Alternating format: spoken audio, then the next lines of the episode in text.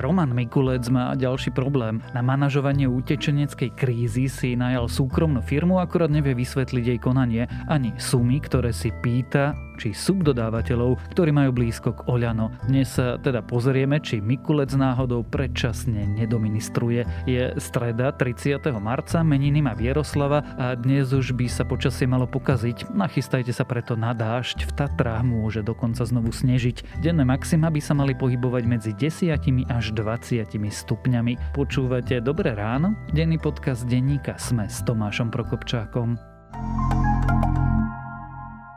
Zaujíma vás, čo o nás vedia banky? Aké informácie o nás zbierajú a čo s nimi robia? V podcaste Financie bez obalu od A po Z sa dozviete aj to, ako sa s bankou dohodnúť, ak náhodou máte záznam v úverovom registri, alebo aký typ finančného správania je pre ňu absolútne najhorší. Podcast vám prináša 365 Bank a nájdete ho vo všetkých podcastových aplikáciách. Viete, ako fungujú realitné fondy? Nájomcovia platia, aby zarábate. Investujte do realitného fondu CEREIF od HB Reavis s očakávaným výnosom až 8% ročne. Realitný fond od HB Reavis predstavuje stabilnú investíciu aj v turbulentných časoch. Viac informácií nájdete na cereif.hbreavis.com Právne oznámenie. S investovaním je spojené riziko. Minulé výnosy nie sú zárukou zisku v budúcnosti a nie je zaručená návratnosť pôvodne investovanej sumy.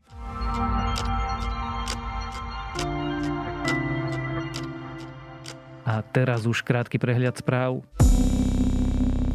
Slovak Spectator a SME začali po novom vytvárať každodenný súhrn správ v Ukrajinčine. Zhrnutie najpodstatnejších informácií bude vznikať každé ráno a nájdete ho na webe sme.sk. Ak poznáte ľudí, pre ktorých by takéto správy mohli byť užitočné, dajte im vedieť. Ruské jednotky sa mali včera začať stiahovať z okolia Kieva a Černíhivu. Obmedzenie ruskej ofenzívy potvrdilo aj velenie ukrajinskej armády. Rusko si tým vraj chce zvýšiť dôveru počas rokovaní na mierových rozhovoroch. Ruský minister obrany Sergej Šojgu tiež tvrdil, že ruské jednotky sa teraz plánujú sústrediť na Donbass. Najbližšie stretnutie ministrov obrany V4 nebude. Dôvodom je postoj Maďarska k Rusku a jeho invázii na Ukrajinu. Stretnutie organizovalo Maďarsko, no Česi a Polsko sa ho nechceli zúčastniť. Česká ministerka obrany Jana Černochová povedala, že je jej ľúto, že lacná ruská ropa je teraz pre maďarských politikov dôležitejšia ako ukrajinská krv. Bývalý americký prezident Donald Trump zrejme spáchal zločin. Povedal to federálny súdca v Los Angeles, pretože Trump sa podľa neho na konci svojho mandátu snažil brániť kongresu vo výkone jeho funkcie, čo by bol ťažký zločin. Verdikt tiež hovorí o možnej Trumpovej účasti na zločinnom spiknutí. Americký herec Will Smith sa ospravedlnil komikovi Chrisovi Rockovi za facku, ktorú mu dal počas odovzdávania tohto ročných Oscarov. Rock totiž vtipkovalo v vzhľade jeho manželky, ktorá však trpí autoimunitným ochorením, čo spôsobuje vypadávanie vlasov. A ak vás správy zaujali, viac nových nájdete na webe Denníka Sme alebo v aplikácii Denníka Sme.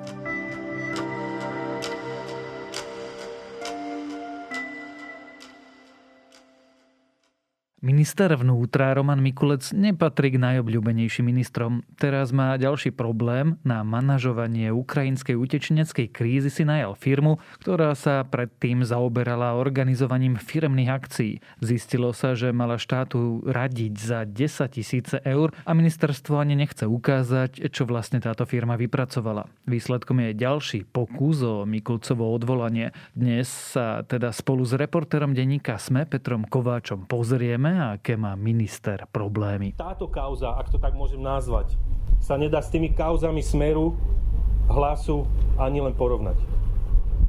A chcem týmto spôsobom aj odkázať tým, ktorí ma chcú za toto odvolávať. Ja budem hrdo, hrdo tomu odvolávaniu čeliť, lebo som absolútne presvedčený, že sme dokázali úžasnú vec, že sme dokázali niečo, čo nám mnohé krajiny naozaj dnes závidia, a že títo ľudia, ktorí v tom všetkom sú zainteresovaní, dokázali úžasnú vec pomôcť tisícom ľudí utekajúcich pred vojnovým konfliktom. Peter, spýtam sa rovno, je Roman Mikulec dobrým ministrom? Ja ako reporter by som mal zachovať nadhľad, ale skúsim to možno tak opisne um, povedať, že v tejto situácii, keď naozaj čelíme prílivu 10 tisícov migrantov, je práve toto ministerstvo, teda ministerstvo vnútra, to najväčšie a to základné, ktoré by malo teda plniť všetky tie úlohy a, a zvládať situáciu na hranici. No a vlastne ten proces sme videli, že ako to celé prebiehalo minimálne dva týždne. Ten nápor v podstate bol celý na, na pleciach dobrovoľníkov. Zachraňovali naozaj ľudia z vlastnej iniciatívy a vôle to, čo sa vyslovene hrnulo z východu. Čiže ten minister bol vyslovene neviditeľný na to, že ako vieme, ministerstvo obrany avizovalo mesiace dozadu hrozbu takéhoto konfliktu. Mali byť pripravené nejaké stratégie, zámery, ako zvládnuť takéto prílivy utečencov, ako keby ten štát nebol pripravený dostatočne. Ja si pamätám ešte také vyhlásenia, kde sa dušovali, že majú rôzne scenáre na všetky, sú pripravení, dokonca aj to, čo sa práve dialo vraj, bolo predvídané. Tak ako sa mohlo stať, že nebyť e, dobrovoľníkov a neziskoviek, tak tu žiadne manažovanie ničoho nemáme. To je práve to zaražajúce, pretože vieme, že samozrejme tie scenáre, s ktorými sa rátalo, mali rôzne, rôzne formy. Boli to nejaké optimistické, stredný a pesimistický variant ono v konečnom dôsledku dnes vieme, že ešte aj ten najviac pesimistický variant, s ktorým rátal štát, bol oveľa priaznivejší ako to, čo napokon prišlo v reáli. Samozrejme môžeme polemizovať o tom, že či teda rátali možno aj bezpečnostné zložky s tým, že Rusko sa neuspokojí povedzme s východom Ukrajiny a že naozaj ten konflikt zahrnie celú Ukrajinu a tým pádom tá utečenecká kríza bude mnohonásobne väčšia. Ale dnes vieme povedať, že naozaj ten štát nerátal s takým prílivom utečencov, ako, ako prichádza. Ak dobre rátam, ministra Mikulca idú odvolávať štvrtýkrát? Štvrtýkrát je to naozaj rekordman v tejto vláde, čo sa týka počtu odvolávaní. To stihol za dva roky? V podstate tá vlna odvolávaní je len nejako za približne rok. Dobre viete, že končí. Už nikdy nebudete v žiadnej vládnej koalícii. Kto je dobre viete? Tak vás chcem upozorniť na jednu vec. Ak sa domnievate, že tento váš koniec budete sprevádzať ďalšími zločinmi, ktoré páchate, tak ste na veľmi, veľmi zlej ceste. Preto prosím Národnú radu, aby neváhala, aby neváhala, pretože miera dôstojnosti, miera nejaké sebareflexie tejto bande tu žiadna nie je. Tak preto si myslím, že jediná cesta je odvolať ministra vnútra z funkcie, pretože... O čo ide tentokrát? Tentokrát ide o zmluvu za 2,5 milióna eur, ktorej zohráva kľúčovú rolu Julius Slovák, čo je človek, ktorý je blízky Olanu, s ktorým v minulosti pracoval, napríklad mu zabezpečoval ozvučenie volebnej noci v roku 2020. No a zároveň je tento človek blízky aj premiérovi Eduardovi Hegerovi.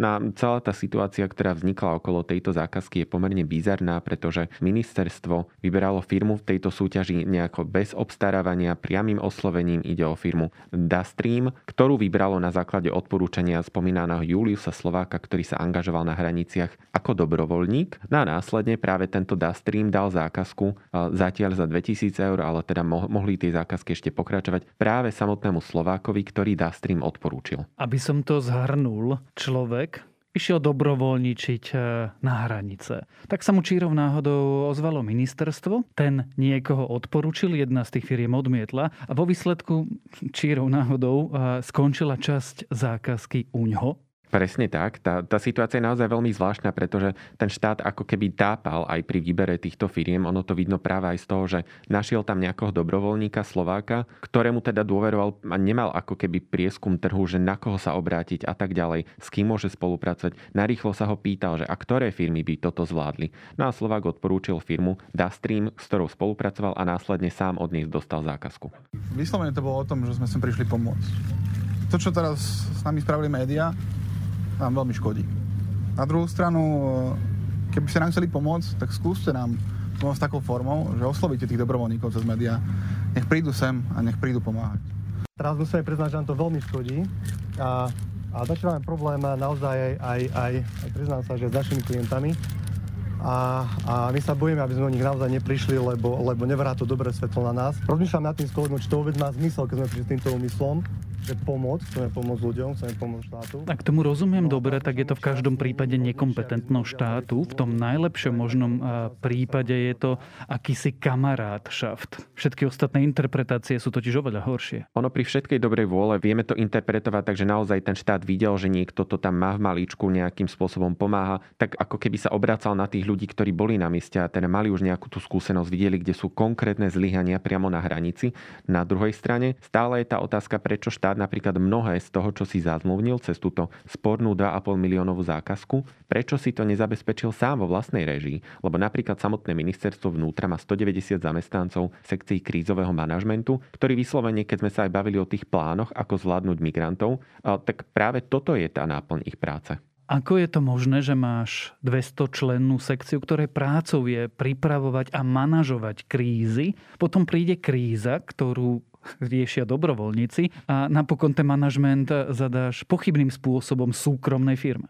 Toto je práve otázka, na ktorú minister vnútra Roman Mikulec nie celkom jasne odpovedá, nevysvetľuje to dobre. On teda hovorí, že jednak tí ľudia sú určení na niečo iné, nie sú určení pre terén. Na tomu opozícia odkazuje, veď ale sú tam hasiči, napríklad ďalšie štátne zložky, ktoré môžu byť na mieste, ale zároveň to plánovanie predsa mohlo spraviť taký ten support práve ministerstvo cez spomínanú sekciu. Ako to celé vlastne sa pokúša, a teraz si to naznačil trochu ten minister vysvetliť, pretože keď budeme láskaví, Roman Mikulec nie je známy úplne komunikačnými schopnosťami to je práve veľká chyba alebo veľká časť tejto kauzy, že naozaj tu sa to naplno prejavilo, že on tú komunikáciu zvláda veľmi zle, naozaj ťažko komunikuje, keď aj vysvetľoval pôvodne, ako vôbec prišiel k tej firme Dastream, ktorú odporúčil spomínaný Julius Slovák, tak on, nechcem povedať, že klamal, ale on nevedel poskytnúť tie. Naozaj na tlačovke hovoril o tom, že radili tam nejakí Maltézy, pionieri a ďalšie organizácie, ktoré teda z mimovládneho sektora, ktoré menoval, všetky to odmietli. Až napokon po niekoľkých dňoch mlčania. On povedal, že áno, bol to Julius Slovák, ktorý teda sám bol dobrovoľník a napokon, ako vidíme, je zapojený do tejto zákazky.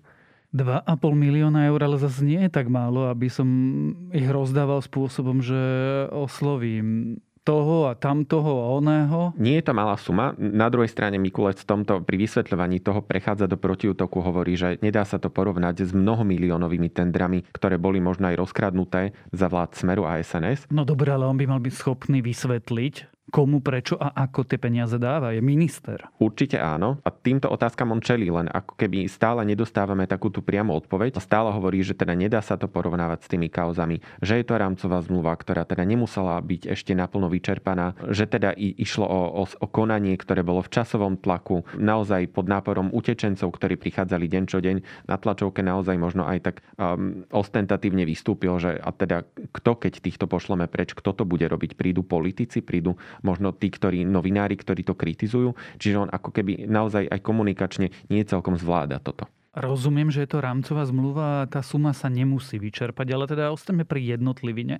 Objavila sa a Dennigen opísal analýzu za takmer 30 tisíc eur, kde nikto nevie prečo a za čo štát zaplatil. Toto je možno jeden z tých najzávažnejších momentov, pretože je to len v úvodzovkách 30 tisíc eur, ale naozaj toto je, toto je analýza, ktorá má hovoriť o schémach a procesoch, ako zvládnuť ten nápor utečencov.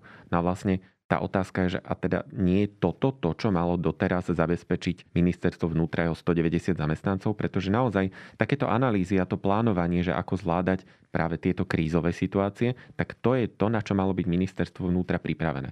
Ono to nie celkom vysvetľuje, viac menej vôbec neodpoveda na otázku, prečo si to nezabezpečilo interne a zároveň tú analýzu nechce zverejniť. Prečo ju nechce zverejniť? Teda ja nevidím subjektívne žiaden rozumný dôvod, prečo by sme nemali poznať, ako plánujú postupovať. Odpovedou je úplne klasická floskula o tom, že je to interný dokument hovoriaci o krízovom riadení, ktorý nepodlieha zverejňovaniu. No dobre, ale platia to z peňazí nás, teda daňových poplatníkov, nie z vlastných vrecák. Toto je odpoveď opozície, ktorú zrejme budeme počuť aj pri odvolávaní Romana Mikulca.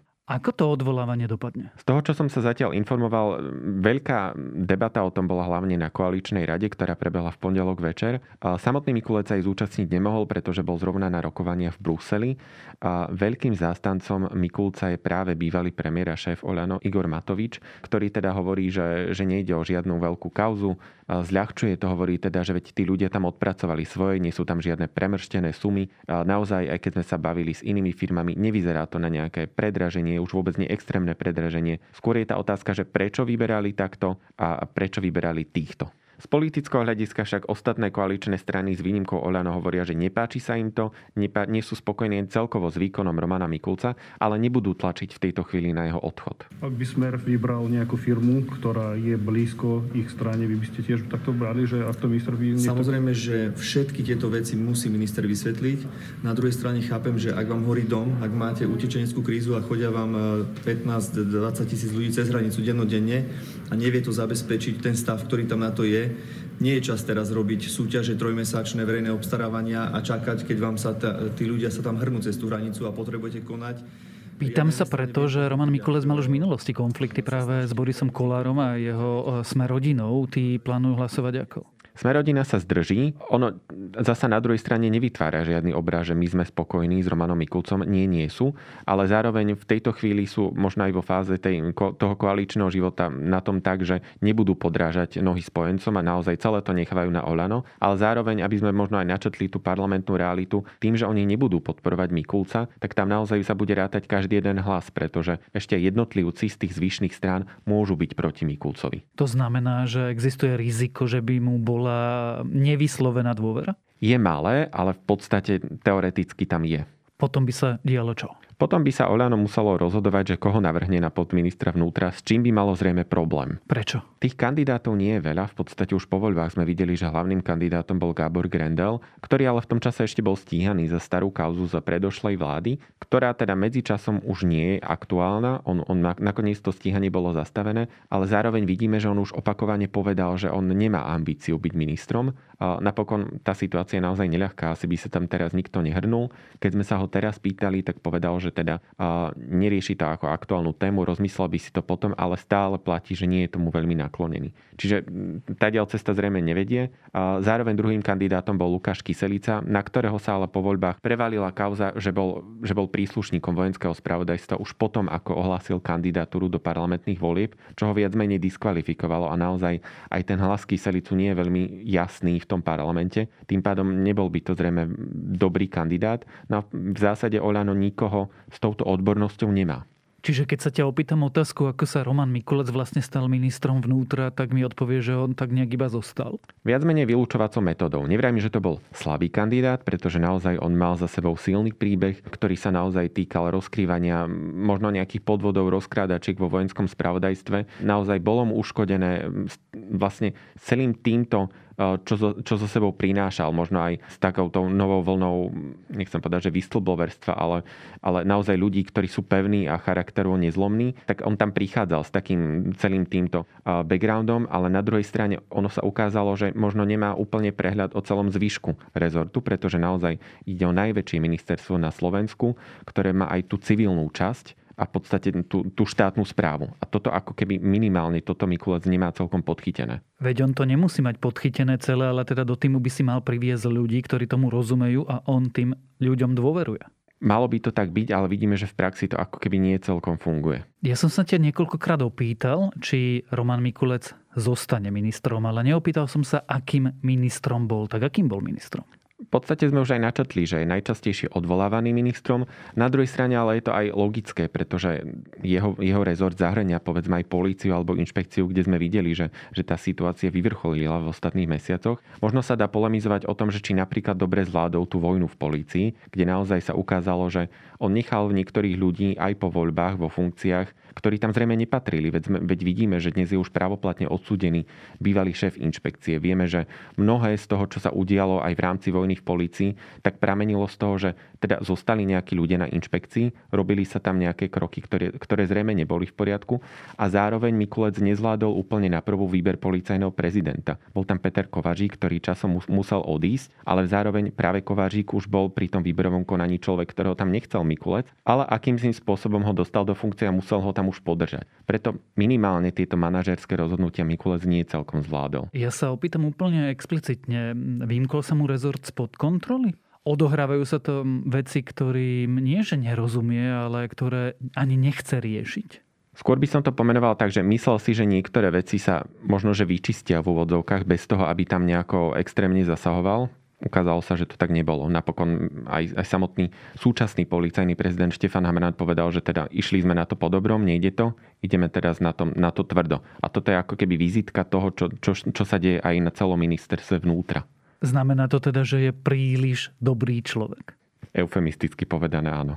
Minister vnútra Mikulec bol veľmi detailne a podrobne vyberaný, keď sa stal ministrom vnútra. Lebo Matovič vedel, že potrebuje ľudí, ktorí budú robiť špinavú robotu. Ak sa pozriete na Mikulca, na jeho život, tak zistíte, že celý čas je v špine. Celý čas je v korupcii. Opýtal som sa, či ho teraz odvolajú. Ty mi hovoríš, že pravdepodobne nie, ale keby si si mal typnúť, koľko do riadnych volieb máme dva roky, ešte doministruje minister Mikulec až do konca? To si fakt netrúfam odhadnúť. V tomto nastavení, ako sme aj spomínali, že nie človeka, ktorý by ho nahradil, ak nebude nejaká brutálna kauza, myslím si, že zotrvá. Tak uvidíme, budeme to spoločne sledovať. O najnovšom probléme ministra vnútra Romana Mikulca sme sa rozprávali s reportérom denníka Sme Petrom Kovačom. Som architekt ekodomov Martin Pribila.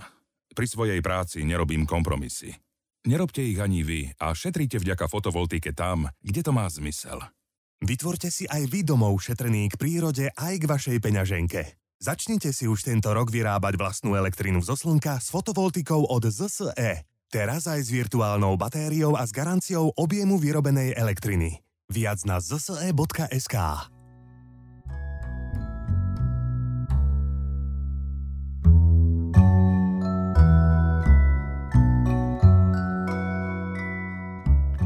Dnes odporúčam nový seriál Vycrashed na Apple TV+. Možno si ešte spomínate, možno ani nie, no pár rokov dozadu bola taká firma WeWork, ktorá chcela priniesť revolúciu do coworkingu a zdieľaných pracovných miest, ale potom nasledoval zbabraný vstup na burzu, šialený prepad hodnoty akcií, hádka akcionárov so zakladateľmi, čo vám poviem, trochu to pripomína multimiliardový startupový podvod. No a celé to hrajú Jared Leto a Anne Hathaway a hrajú tento bizarný svet guru coachingu ste supernoví predavači hrncov štýl skvelé. A to je na dnes všetko. Dávajte na seba pozor. Počúvali ste Dobré ráno, denný podcast denníka Sme s Tomášom Prokopčákom a ešte pripomínam, že dnes vychádzajú nové epizódy podcastov Zoom aj vedátorského podcastu.